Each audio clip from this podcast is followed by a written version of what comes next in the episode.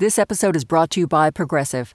Most of you aren't just listening right now, you're driving, cleaning, and even exercising. But what if you could be saving money by switching to Progressive? Drivers who save by switching save nearly $750 on average, and auto customers qualify for an average of seven discounts. Multitask right now. Quote today at progressive.com. Progressive Casualty Insurance Company and Affiliates. National average 12 month savings of $744 by new customers surveyed who saved with Progressive between June 2022 and May 2023. Potential savings will vary. Discounts not available in all states and situations. Radiolab is supported by the Johns Hopkins Carey Business School, helping to advance careers with the flexible MBA that is 100% online. Johns Hopkins Carey Business School. Build for what's next. Learn more at carey.jhu.edu.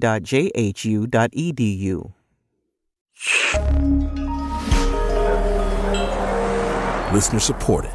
WNYC Studios. This week on the New Yorker Radio Hour, Bradley Cooper talks with me about his lifelong dream of conducting an orchestra, which he does in the new film Maestro. That's the New Yorker Radio Hour, wherever you listen to podcasts. Hey, it's Latif. This is our third episode of our trilogy about the US Mexico border that we initially ran back in early 2018.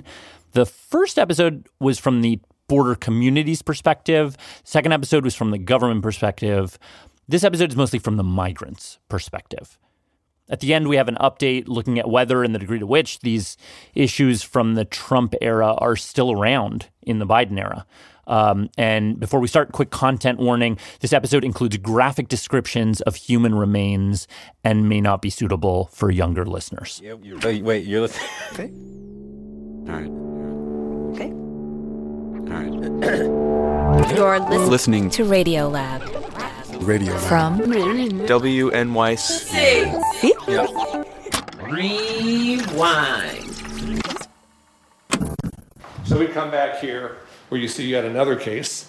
Oh, and from, this. uh, early Oh, what? 2018. What is? uh, What are those hairs? Or Well, that's, what? that's dried muscle. Oh, that's So the- muscle. The, closest I can, the closest thing I can say is uh, the muscle dries out, so it gets stringy and shredded. Okay, wait, wait. Let's actually let's just start from the beginning. Okay, so so we are in what what room was this again? We're in the special procedures uh, room Okay. of the uh, Pima County Office of the Medical Examiner, and what we're looking at here is a case uh, mostly skeletal remains. So we have a we have a skull. We have a few. We have some parts of the The spine, spine. It looks like, and then just two. And all three all three major bones of the lower limb. So the two thigh bones, the femurs, and the two tibias and the two uh, fibulae. We know, we know it's the male. He's an adult, Okay. uh, 20 to 30 to 40 year old uh, uh, uh, migrant. He came in in late January, early February, and uh, animals found him. Maybe 50% of his skeleton is missing. His upper limbs and his pelvis and most of his spine are missing, and his hands and feet are missing. We have evidence here that a vulture was feeding was feeding on the person. I, I, I- I don't know if this is. That's a beetle. That's a domestic beetle. That's a beetle? It's called a hide beetle. They're they're found globally. Right. And these hide beetles specialize in, in, in eating dried hard tissue. So he's st- he's still eating. he is. He is. Wow. He was in the body bag. He and his colony would have been on the body, Wow. uh, in the body bag. And uh, although we try to get most of them off during our exam, you can see there's lots of little crevices where a, a single bug could could be. Wow. Oh wow. That's so. Yeah. Wow. I'm Jad Abumrad. I'm Robert Krulwich, This is Radio Lab and today we present the final episode of our Border trilogy, with producers Latif Nasser and Tracy Hunt, and this is episode three. which we're calling What Remains. Yeah. Okay. So just to catch everyone up, Here's Latif. uh, the person I was just talking to, his name is Bruce Anderson. He's a forensic anthropologist at the Pima County Office of the Medical Examiner in Arizona, which is where, when they find a body of an unidentified migrant in the Sonoran Desert, that's where they bring them.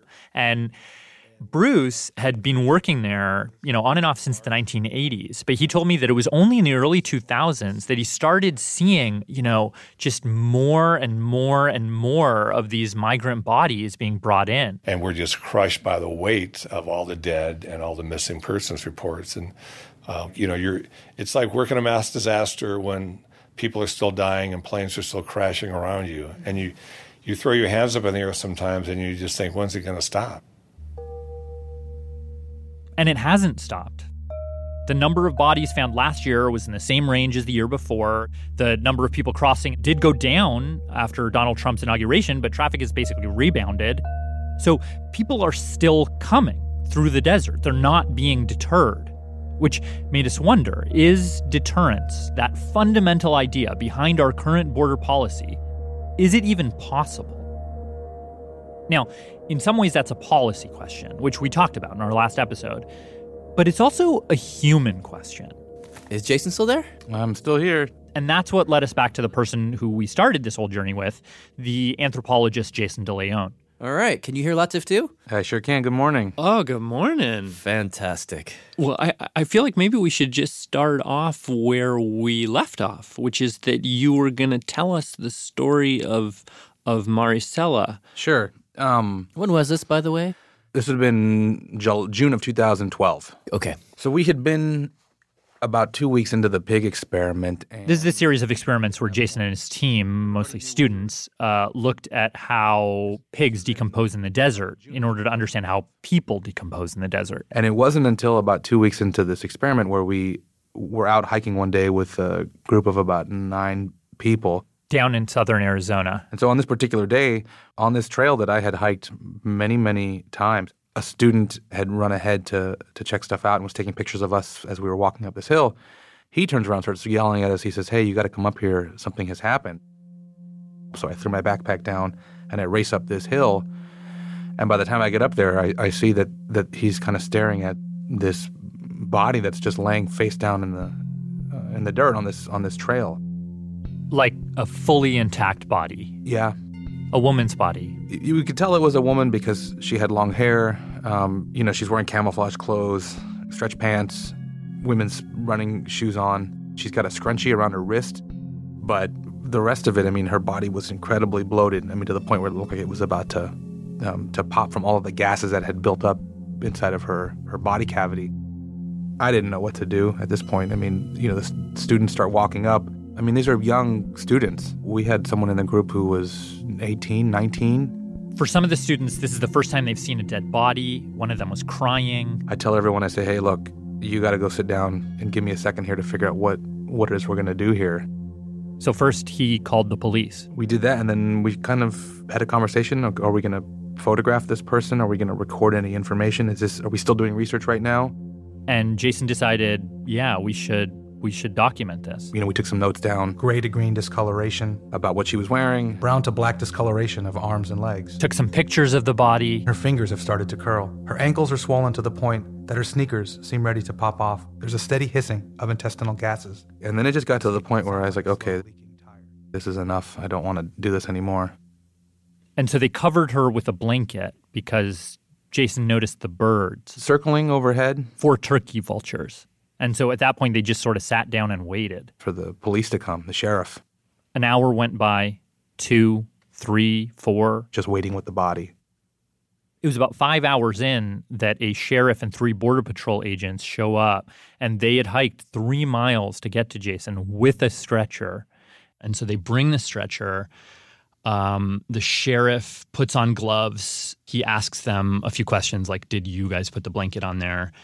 And then they roll her into this white body bag. And as the authorities do that, Jason, because she was face down, Jason gets to see her face for the first time. And so he writes a paragraph in his book, and it's it's pretty gruesome. But I'm gonna I'm gonna read to you the paragraph that he he writes about it in his book.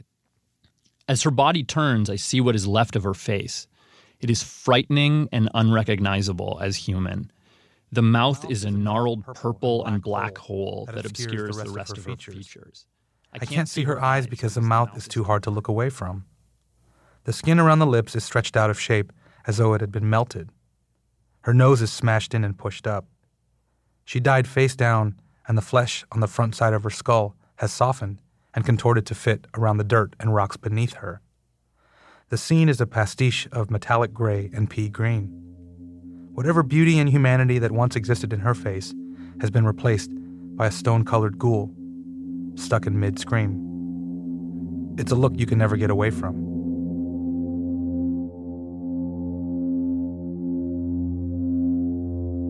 After this thing had happened, and it really just shook me in a lot of different ways. Jason says he, he just couldn't shake the question Who was this woman? How did she end up face down in the desert?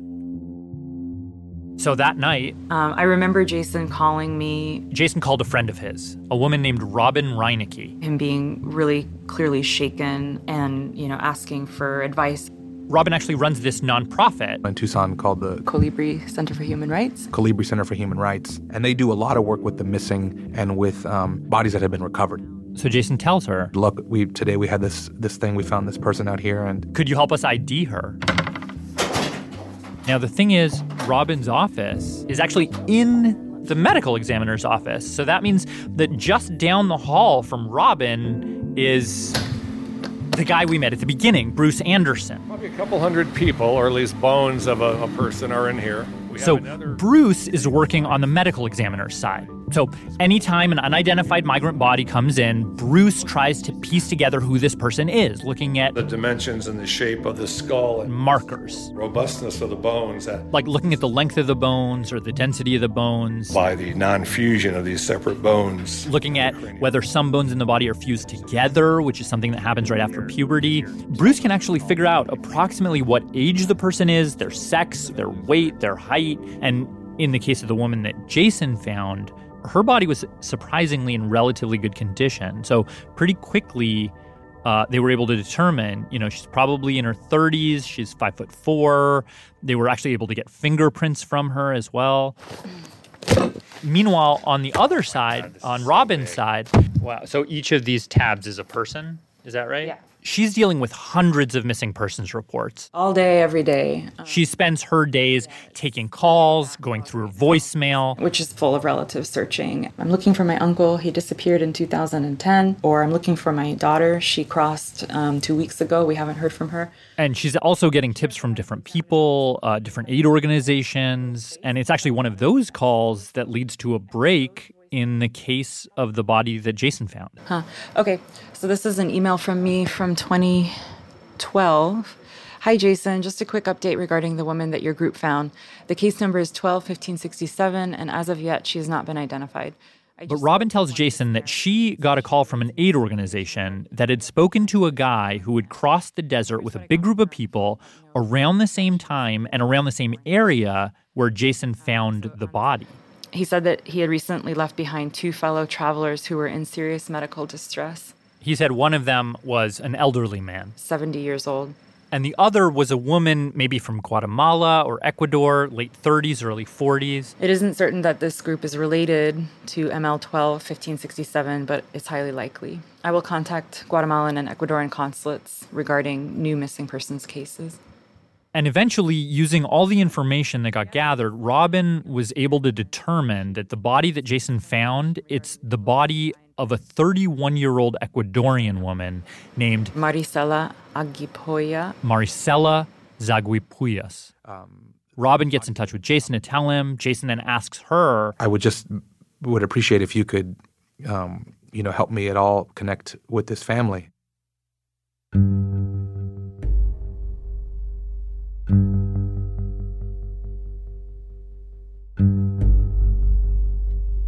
That request would, oddly enough, lead Jason to New York City. That story in just a moment.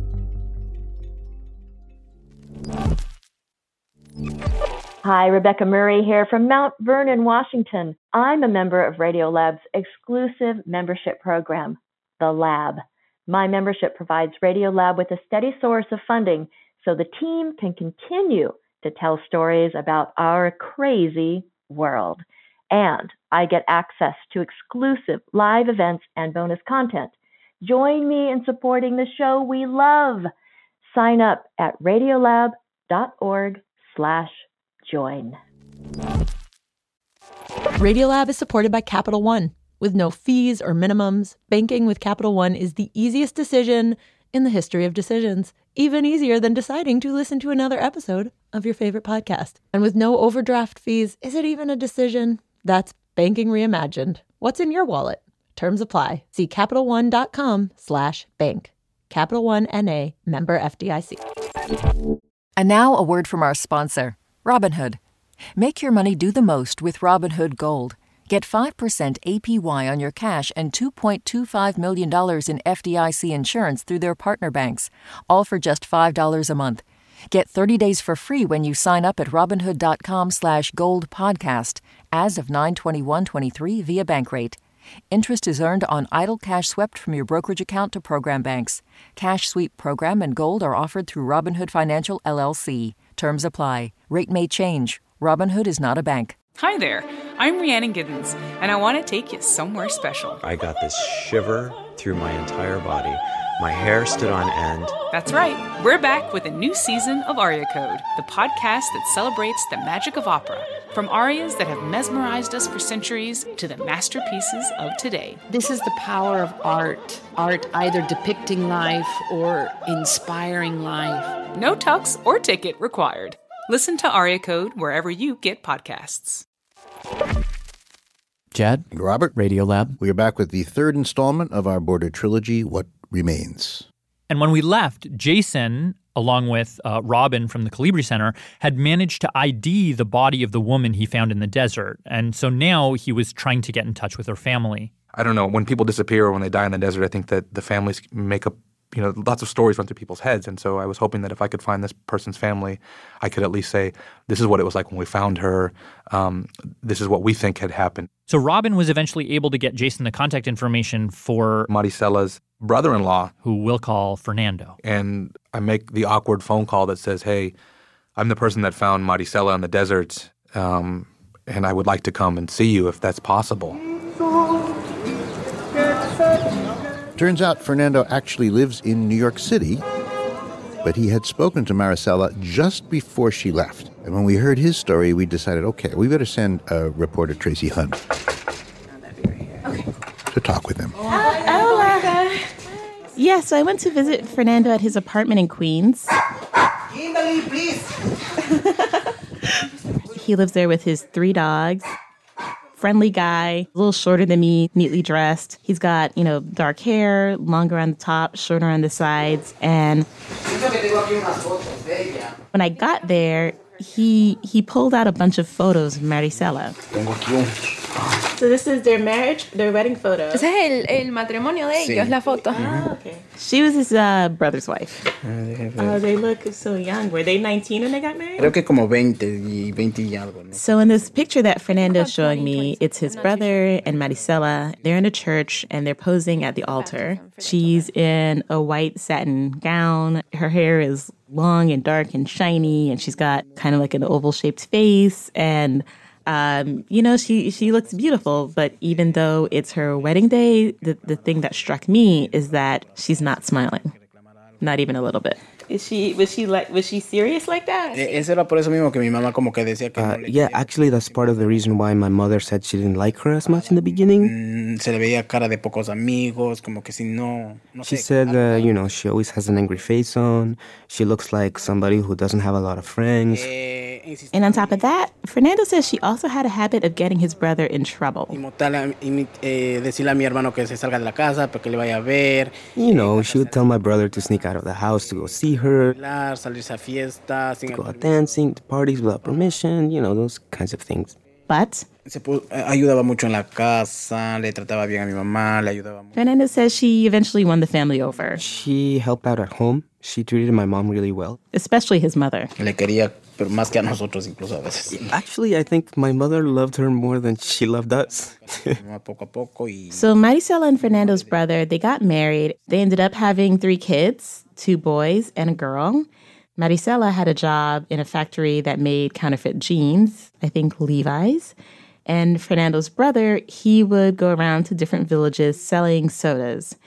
And they just couldn't really manage to make ends meet. They were living real rough. At the time. I mean, going when I went to the house and saw where they had lived. So Jason, after he connected with Fernando, he actually ended up going down to Ecuador to meet Maricela's family. Before she had left, I mean, they were living in a, a one-room plywood shack with a dirt floor uh, and animals running running through the house. And you know, and she had told her her relatives, she's like, look, my kids are literally starving here. So, como ese tiempo estaba yo construyendo la casa para mis, pater, para mis padres y también iban a ir. At the time, I wasn't able to help out as much financially because I was also helping build a house for my parents where they were also going to go live and so I wasn't able to support them as much or help out with things like school.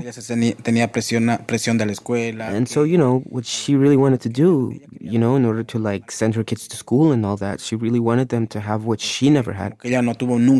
Because she never had anything.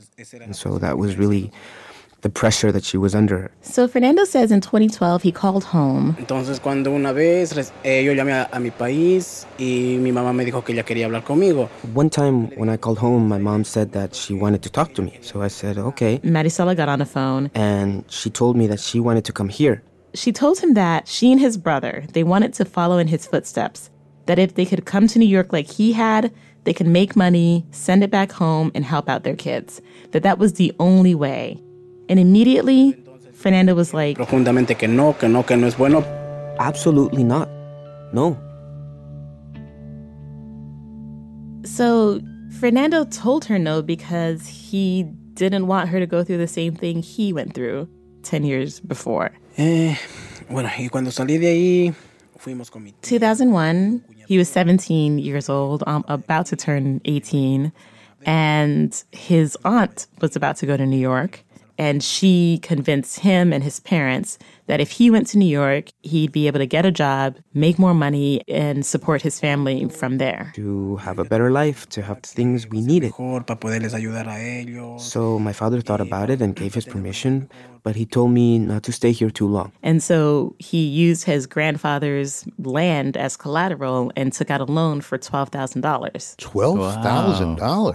Yeah. Uh, do you know what the interest rate was on the loan? 10%. 10%. Yeah. So one thing that a lot of people have talked about is the fact that prevention through deterrence it professionalized the human smuggling business because not only did these migrants need, you know, guidance from all these South and Central American countries, they also need guidance through the desert. So now you have the smuggling business that's more expensive and also more dangerous.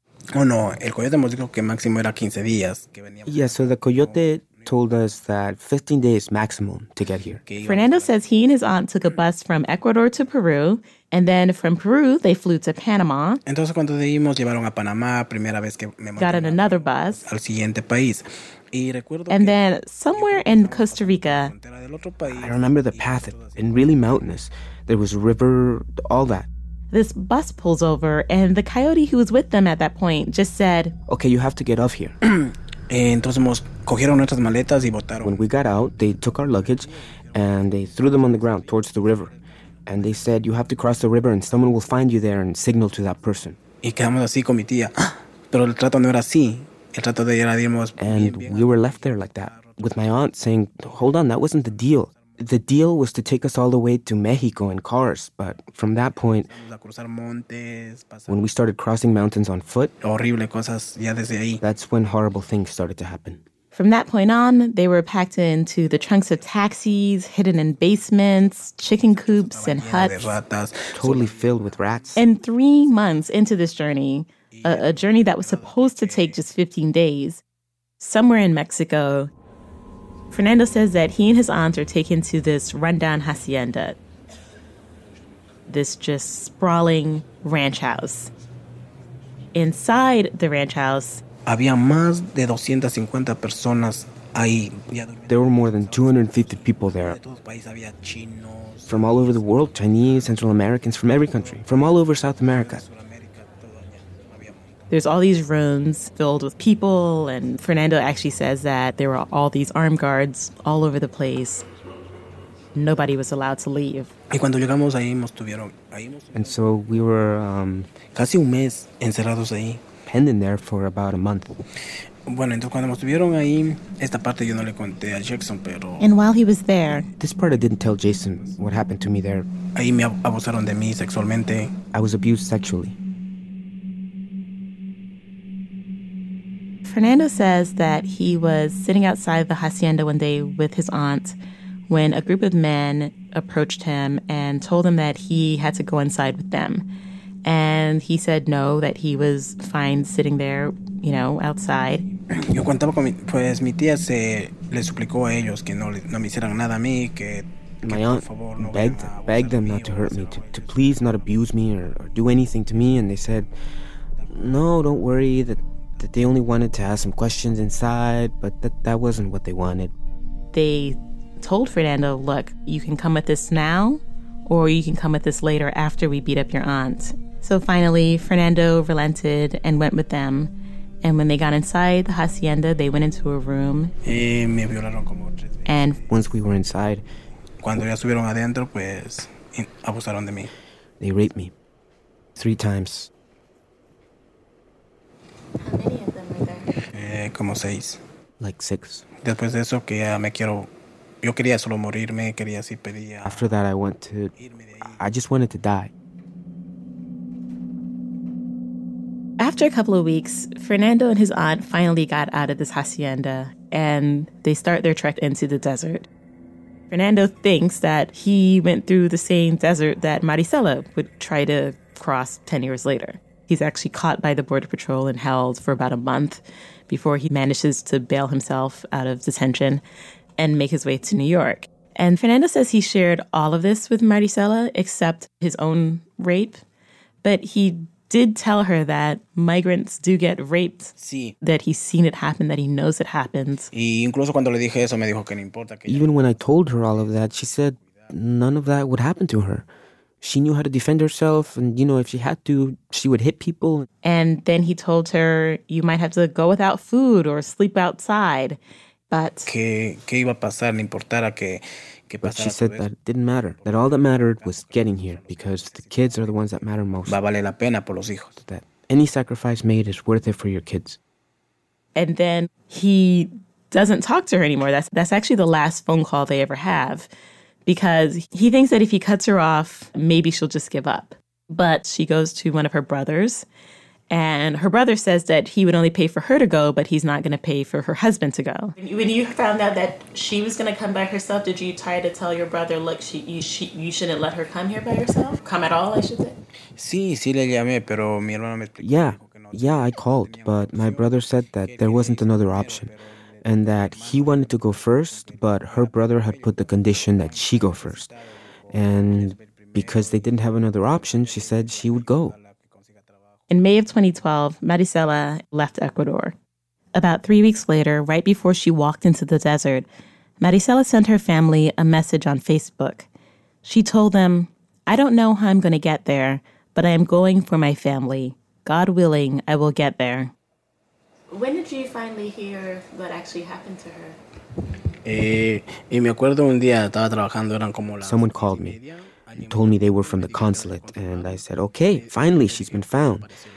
And then they told me Y yo dije, ¿qué? ¿Qué, qué pasó? Entonces ellos me dijeron que Marisela está muerta y no saben qué día. Maricela was dead, and they didn't know what day exactly she died, but that she'd been dead for about a month. Exactamente murió, pero más o menos que ya tenía un mes muerta. It was just really difficult wondering if I'm going to do more damage than than good by by by by going to meet these folks.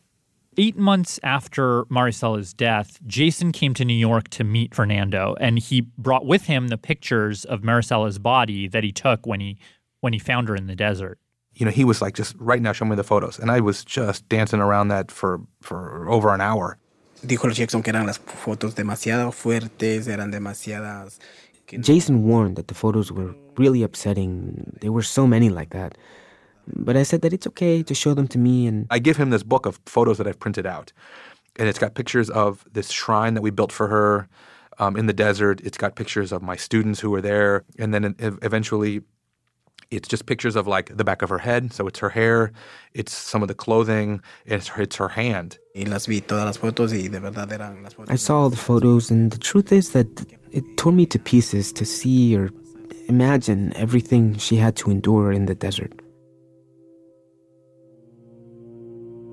She tried to keep going, dragging herself. Eh, ella le dejaron, eh, por ejemplo, ella se quedó en un lugar. Jason brought me photos of how she was found and her body outstretched, trying to keep going.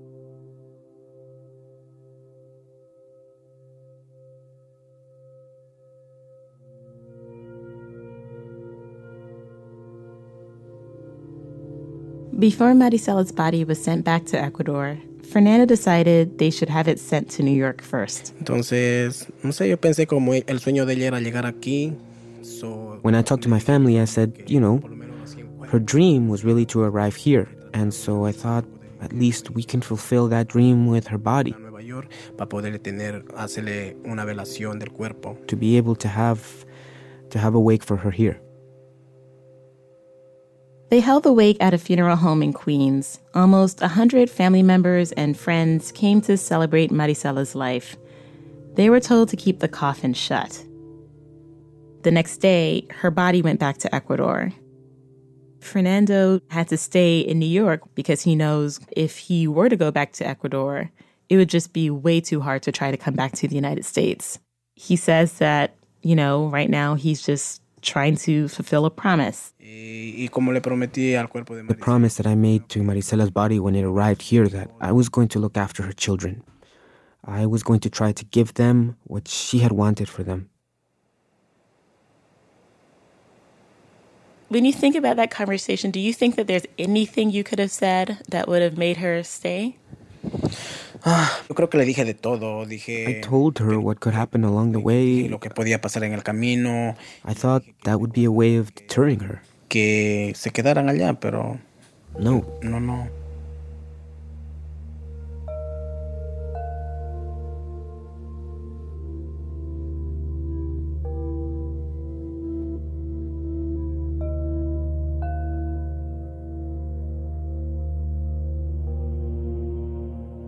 And it's worth pointing out, uh, you know, I mean, more generally, prevention through deterrence as, as, a, as a strategy, it hasn't deterred people from coming to the U.S. either. Uh, the annual budget for the Border Patrol is roughly $3.5 billion bigger than it was in 1990. We have about five times as many Border Patrol agents, and yet the number of people, immigrants living here undocumented, has more than tripled during that time from 3.5 million to about 11 million. And more people are coming every year, every day, and more people are dying along the way.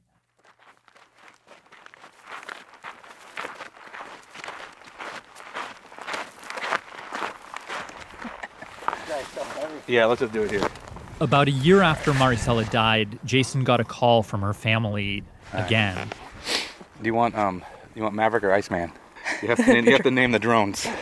you guys are Top Gun fans. Another family member had disappeared in pretty much the same place Maricela did. So which is this? I think that's that's Maverick. That's Maverick. I'm going back to the to the Arizona desert basically because Maricela has a um, had a cousin who a 15 year old cousin named Jose Takuri who disappeared almost one year to the day that she died.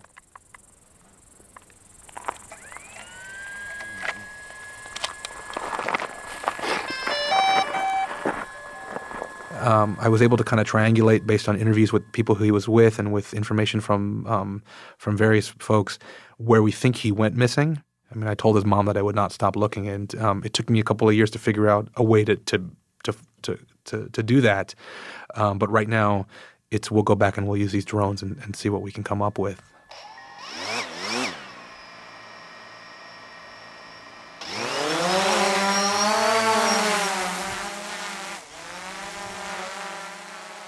And you know better than anyone what happens to bodies in the desert now, I think.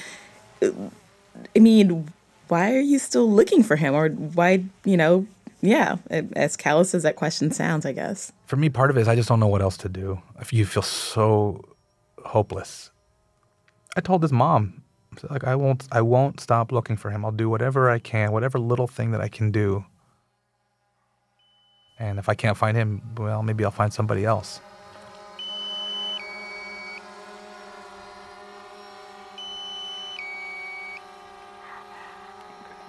At me now, so we will. What was that? It's, getting mad at me because it's running out of batteries.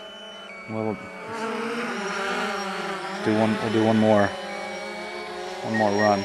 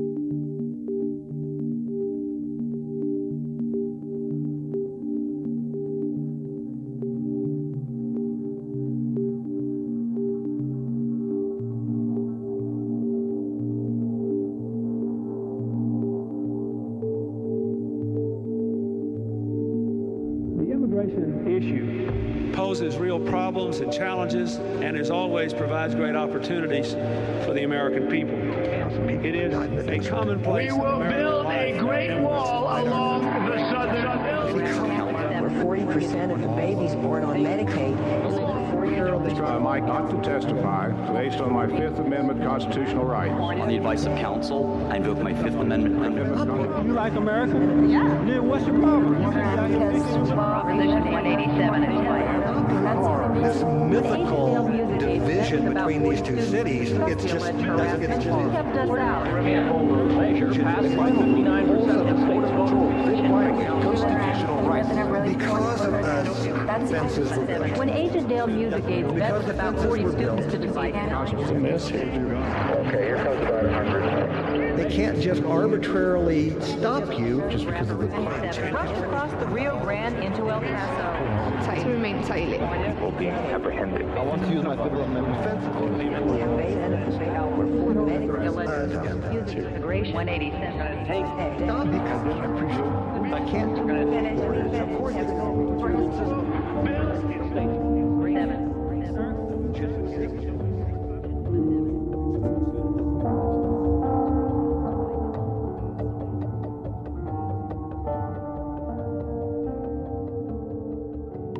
We're going to take a short break now, but when we get back, we're going to discuss the many things that have happened since we first produced this series what's changed, what hasn't changed.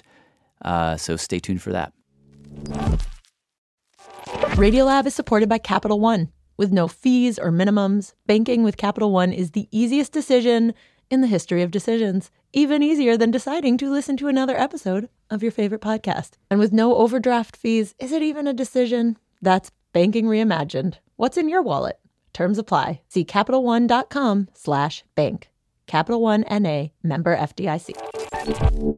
Radiolab is supported by the Johns Hopkins Carey Business School, helping to advance careers with the flexible MBA that is 100% online. Johns Hopkins Carey Business School. Build for what's next. Learn more at carey.jhu.edu. Nancy, can you hear me? I can. Oh, great. Okay, okay. Whose mom, Nancy, happened to be sitting in on the interview and who I chatted with while we sorted out some tech issues. Okay, your daughter can't hear me, but I can tell you. Um, your daughter is awesome. Oh, thank you. She's doing such vital reporting. It's so important. And so, anyway, so I'm, I'm not going to tell any of that stuff to you because it'll just go to your head, Please you know? don't. Yeah, I'll turn red and crawl under the table. Caitlin is a staff writer at The Atlantic. and I tend to write about immigration. If you've done any amount of reading about the border, you probably know about Caitlin's work. She won a Pulitzer for her investigation into the Trump policy of family separation at the border. We had actually called her up when we made the original border trilogy. And so to update it, we decided to call her back. Welcome back. Thank you so much uh, for doing this. And basically, what I want is a sort of a snapshot of what is going on now. So, how many people are showing up to the southern border? And how does that compare to years past? A lot are showing up. So, if you recall, at the beginning of the Biden administration, border crossings really shot up. They were going up and up and up. And then in June of this year, border crossings went down. And so the thinking at the time and the argument the Biden administration was making at the time was we fixed it. Hmm. The bans that we've put into place have worked. Our deterrent strategies are effective. Border crossings are going down. They started holding press conferences. You started seeing news articles published saying and quoting Biden administration officials saying that they were doing a great job of mitigating border crossings and, you know, things were headed in the right direction. And I'm sitting there thinking, what are all these people going to say when the numbers go back up again? Hmm. Because this is just what happens on the border. Numbers flare, numbers go down, numbers flare, numbers go down. And sometimes it's because of weather, sometimes it's because of a political situation unfolding abroad. Mm-hmm. Sometimes it's because a smuggling network was able to sell a particularly good, you know, package deal to a bunch of people Mm. at any given time. And sure enough, that's exactly what happened. And in August of this year, 232,972 people crossed the border. That was an increase of almost 100,000 from just a couple of months earlier. Wow.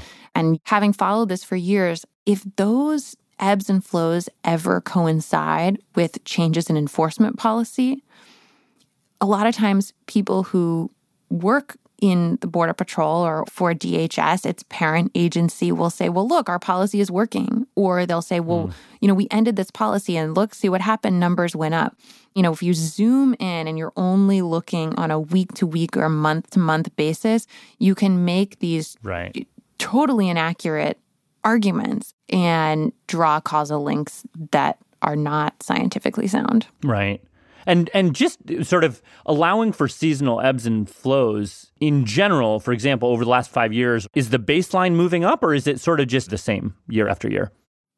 It's really hard to talk about a baseline because it is hard to do a kind of objective count.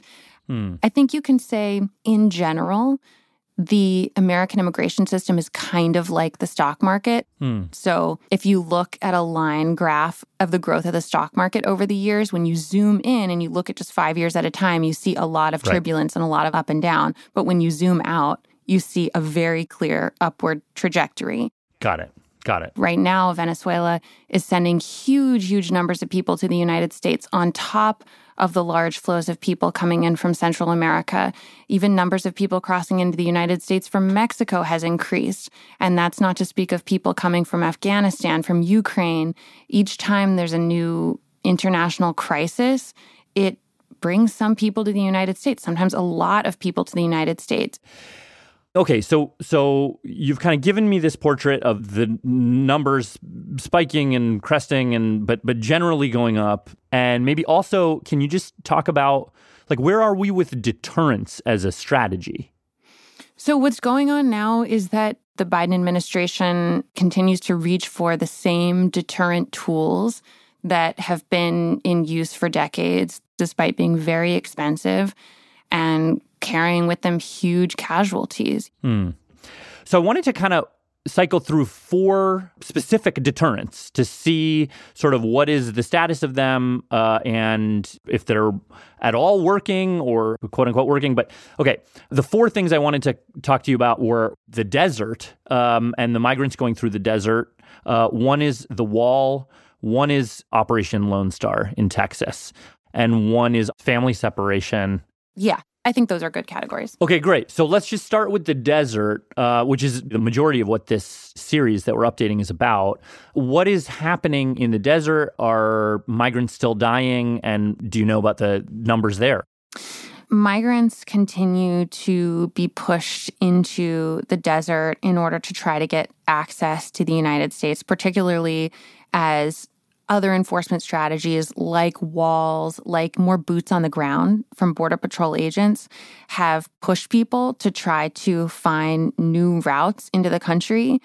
And at the same time, as you well know, the world is getting hotter. The last two summers have been the highest on record in the world. And so deaths are unsurprisingly increasing because of that. So last year, 568 people were found dead in the desert between So, Mexico. just to show our sources real quick, that's the number that Border Patrol reported for fiscal year 2021. Since then, uh, the New York Times and others have reported that Border Patrol's number for fiscal year 2022 is even higher 853 deaths. That's the largest number that we have recorded, and it's also probably an undercount, a really serious undercount.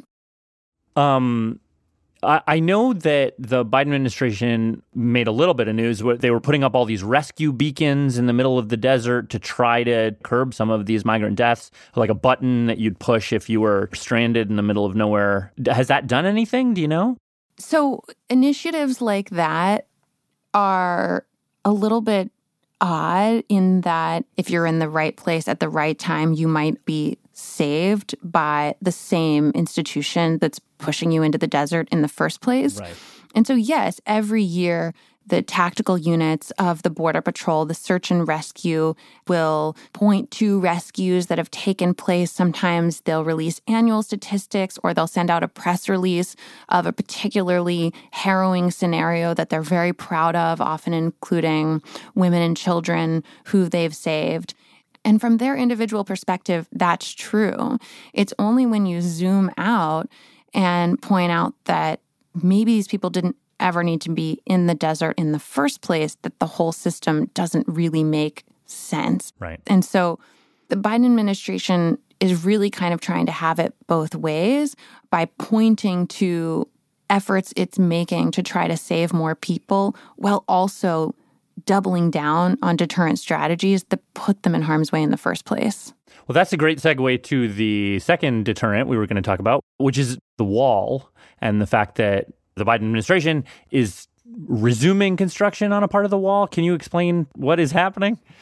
Yes. So the Trump administration had a huge border wall project that was disputed all four years. Uh, but what it came down to was 450 miles of wall that was built, you know, $11 billion of taxpayer money, and then kind of tools put down as soon as President Biden was set to take office because of a moratorium that he called on border wall construction. Biden was saying, you know, not a single additional foot of wall will be built. He said he didn't believe that the wall was effective. Mm. But he's had run ins with a Congress that does. And so, a couple of times now, um, Republicans have forced Democrats to agree to put money toward a border wall in fights they were having over the budget and keeping the government running. And the Biden administration says that it's tried to reprogram these funds, tried to avoid spending them on a border wall, but hasn't been able to. And so some additional wall is being built now. You know, to jump in quick, what Caitlin says is true. The administration's decision feels like more than just inertia. Current Homeland Security Secretary Alejandro Mayorkas wrote of, quote, an acute and immediate need to construct physical barriers in the vicinity of the border in order to prevent unlawful entries. Also, the Biden administration actively waived 26 federal laws, including the Clean Air Act, Safe Drinking Water Act, Endangered Species Act, in order to allow and expedite the construction.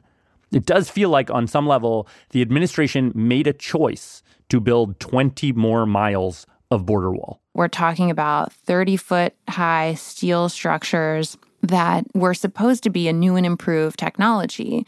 Except again, they haven't worked. I mean, as soon as this new type of wall was debuted, smuggling organizations started cutting through it. And not only were they cutting through it, they were using regular power tools to cut through it. Wow. They were building ladders with scrap wood and rope and foisting people over the wall, foisting drugs over the wall. Although it remains true that most illegal drugs that make their way into the United States come through legal ports of entry. And so, you know, what it amounts to is $140 million of additional funds being put toward a border wall that we know isn't going to do much at all. And I think few people will say, in and of itself, you know, a wall is going to fix the immigration system. But what you hear again and again from the Border Patrol is just this sense of overwhelm. Mm. We'll take anything. We'll take what we can get. Feels like we're doing something. It feels it feels like doing something. Hmm. All right, let's move on to the next deterrent. What is Operation Lone Star in Texas?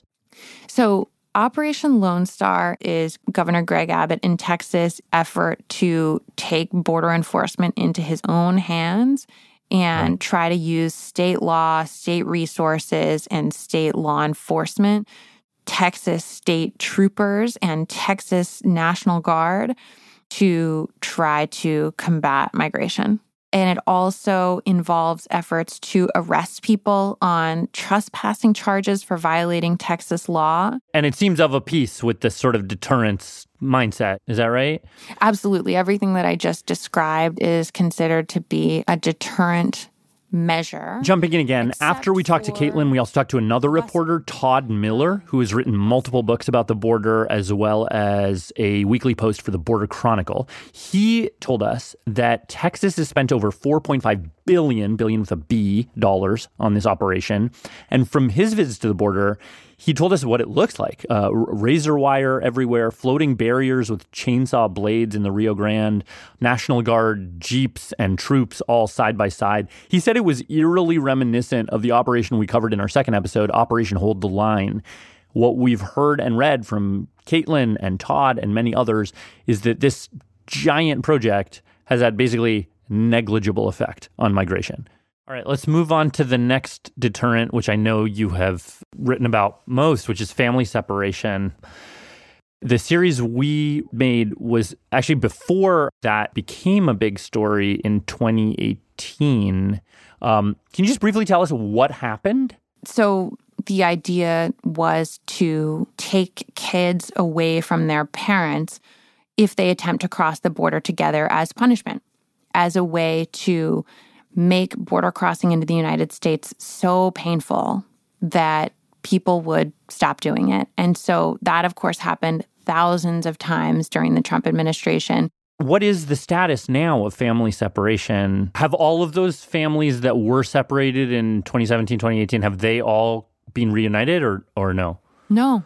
No. No, I mean, there are still hundreds of families, according to the federal books, hundreds that have not been reunited. Wow. So there are no more kids in the custody of Health and Human Services, which is where separated children went initially. All have been released to sponsors. But some sponsors are family friends or extended relatives who parents may not have approved of their children going to in the first place. And there is an unknown number of sponsors, this hasn't been made explicitly clear by the Biden administration, who were part of a foster care system, who had no relationship to the child. By now, children may have been adopted by hmm. families they had no connection to. So, this is why it gets really tricky to try to trace family separations. And many of those parents, the government just doesn't even know where they are. Wow. So, family separation was a deterrent strategy that did not work. And we have really good evidence of this. The largest number of, of border crossings that occurred under the Trump administration was the year following family separations. So, you know, the harshest deterrent measure we've ever used, Mm. which, what does that tell us? Obviously, not that people were excited about getting their kids taken away. And so they decided to come to the United States for that reason. Of course not. What it tells us is that the factors that were pushing people into the United States in the first place and that were drawing them here from within the country, you know, our demand for their presence and for their labor were just more powerful. When I talk to individuals who have worked on these efforts to track down parents and try to help reunite families, I've been told that they'll ask, right? So, you know, would you have come to the United States if you knew this was going to happen? And of course, on the one hand, this is the most painful thing they've ever experienced in their lives. But on the other, many people will tell you, well, I was going to die, or my child was going to die. And so, yes, I would have come anyway. Uh, We just have 25 plus years of data to show us that deterrence is just not working. right. All of the push factors that bring people to the United States in the first place remain the same or worse than they Mm. were under the Trump administration. All of the draws in the United States, our dependence on the labor of immigrants, um, the way in which our country continues to absorb people as it always has. All those things are exactly the same. What needs to happen is a, a process of coming up with new border policies that really, once and for all, um, gets rid of this idea of the gospel of deterrence. I don't know who first said that, but I hear it all the time. The gospel of deterrence? The gospel of deterrence. You know, there are too many people in Washington politics right now who are just in too deep on deterrence. And there's a lot of fear within both parties of trying anything new. Hmm. One thing that I will say that's different under the Biden administration, I've been hearing this since the president took office, is that there is now open conversations, certainly within the aspects of the White House that focus on border issues, open conversations about how deterrence doesn't work. Hmm. And so, what's more frustrating, you know, a, a, a Trump administration where there was kind of a top to bottom belief in deterrent strategies in the face of evidence that they weren't working? Or is it more frustrating to know that in the White House, there are people who are openly talking about how what our government is doing is totally ineffective and then they're doing it anyway? I don't know. Right. This is a very, very depressing uh, uh, picture. Um, and I wonder do you see anything hopeful going on? Anything solution oriented? Something around the corner here? I do think that there's some hope. I, I don't think that it's around the corner. I think it's further off than that. The hope actually lies in people who are going to be willing to take the political risk to start fresh. So, acknowledging that the United States needs immigrants, the United States wants immigrants, and allotting visas in a way that allowed for people who wanted to come to work here to do so legally, even if they're not wealthy or very highly educated, which is the only way of entering the country that exists now. And so it just takes somebody who's willing to risk what that might mean for their own career. The, the primary architect of the deterrence strategy, or the, the, the, initial person, even before Doris Meissner, was was Silvestre Reyes, um, who is this you know border patrol sector chief who is like, I'm going to shake things up. I'm going to try a totally different thing, and and it, it feels like. Um, that's what we need. We need that energy. We need somebody to to say, okay, I'm tired of doing this the way that we've always been doing it, that is clearly not working. We need to do a new thing. Um, and the thing that he did was Operation Hold the Line, but like, w- we need the new version of that. Exactly. You know, it's it's interesting to trace the history in Congress of how national origins quotas were eliminated from the American immigration law, you know, race-based quotas that we had in place from the 1920s until the 1950s. And that was a very long fight. And there were certain people in Congress who were just willing to stick with it and stick their necks out to say, you know, that this immigration system just doesn't comport with American values. So, you know, it may come from Congress, it may come from the White House, it probably won't come from within the ranks of DHS, but I completely agree with you hmm. that it just takes somebody who's willing to be bold enough to propose something different and who can do it in a way that doesn't alienate everybody else because that's the key. Hmm. Yeah. But you're not you're not seeing that yet. No. No. But that said, politics is funny with immigration reform specifically, I have, as a reporter who's been looking at this story off and on since, you know, 2012, have been left at the altar many times. There have been many times when it seemed like uh, immigration reform was very close to becoming a reality and then it didn't. Um, but sometimes politics surprises you and there isn't this really long on ramp. It's just simply the mm. right person in the right place at the right time who has enough leverage to push something over because again it's not like we're talking about things that we don't know to be true. Once you learn all of this you can't unlearn it you can't unsee it. And and so once you realize how much it doesn't make sense moving on wouldn't wouldn't quite feel right either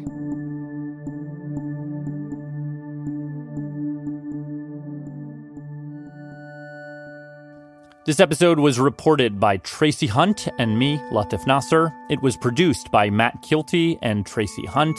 Jason De León's book, which inspired this series, is called The Land of Open Graves.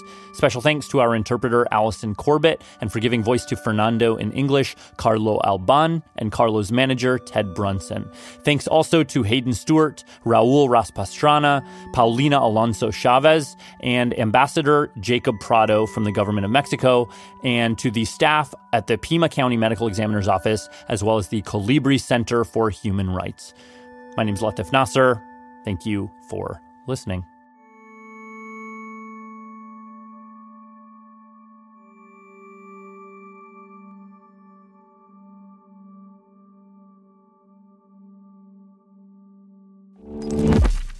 Radiolab was created by Jad Abumrad and is edited by Soren Wheeler. Lulu Miller and Latif Nasser are our co hosts. Dylan Keefe is our director of sound design. Our staff includes Simon Adler, Jeremy Bloom, Becca Bressler, Rachel Cusick, Ekedi Fausther-Keeys, W. Harry Fortuna, David Gebel, Maria Paz Gutierrez, Sindhu Gnanasambandan, Matt Kielty, Annie McEwen, Alex Neason, Sarah Qari, Alyssa Jeong Perry, Sarah Sandbach, Arianne Wack, Pat Walters, and Molly Webster, with help from Timmy Broderick. Our fact checkers are Diane Kelly, Emily Krieger, and Natalie Middleton. Hi, this is Tamara from Pasadena, California. Leadership support for Radiolab science programming is provided by the Gordon and Betty Moore Foundation, Science Sandbox, a Simons Foundation initiative, and the John Templeton Foundation. Foundational support for Radiolab was provided by the Alfred P. Sloan Foundation.